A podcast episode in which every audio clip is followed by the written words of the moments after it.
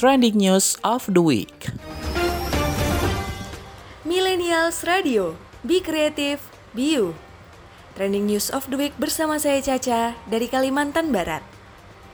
Berita selanjutnya dari saya datang dari Taufan Mokoginta, raih gelar juara dunia dalam World Coffee Roasting Championship 2023. Kawan muda, pemuda Indonesia kembali menorehkan prestasi di kancah internasional. Pada ajang World Coffee Roasting Championship 2023 yang diselenggarakan di Taiwan, Taufan Mokoginta, pemuda asal Surabaya, berhasil meraih gelar juara pertama. Ia berhasil mengalahkan Talha Erdingbas dari Turki dan Enrico dari Amerika.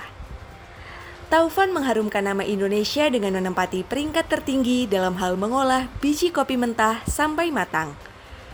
Kompetisi yang diadakan empat hari sejak tanggal 17 sampai 20 November dilakukan dengan empat tahap yaitu latihan dan cupping sampel di hari pertama, roasting kopi original di hari kedua, roasting campuran biji kopi di hari ketiga, dan penilaian cupping serta open cupping di hari keempat.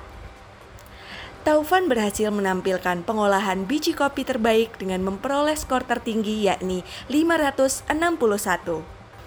Taufan memulai karirnya di dunia kopi sejak tahun 2020 sebagai seorang coffee roaster hingga dapat mengantarkannya menjadi juara dunia dalam ajang World Coffee Roasting Championship 2023. Semoga prestasi ini dapat membuat Indonesia terus maju dalam dunia kopi ya, kawan muda.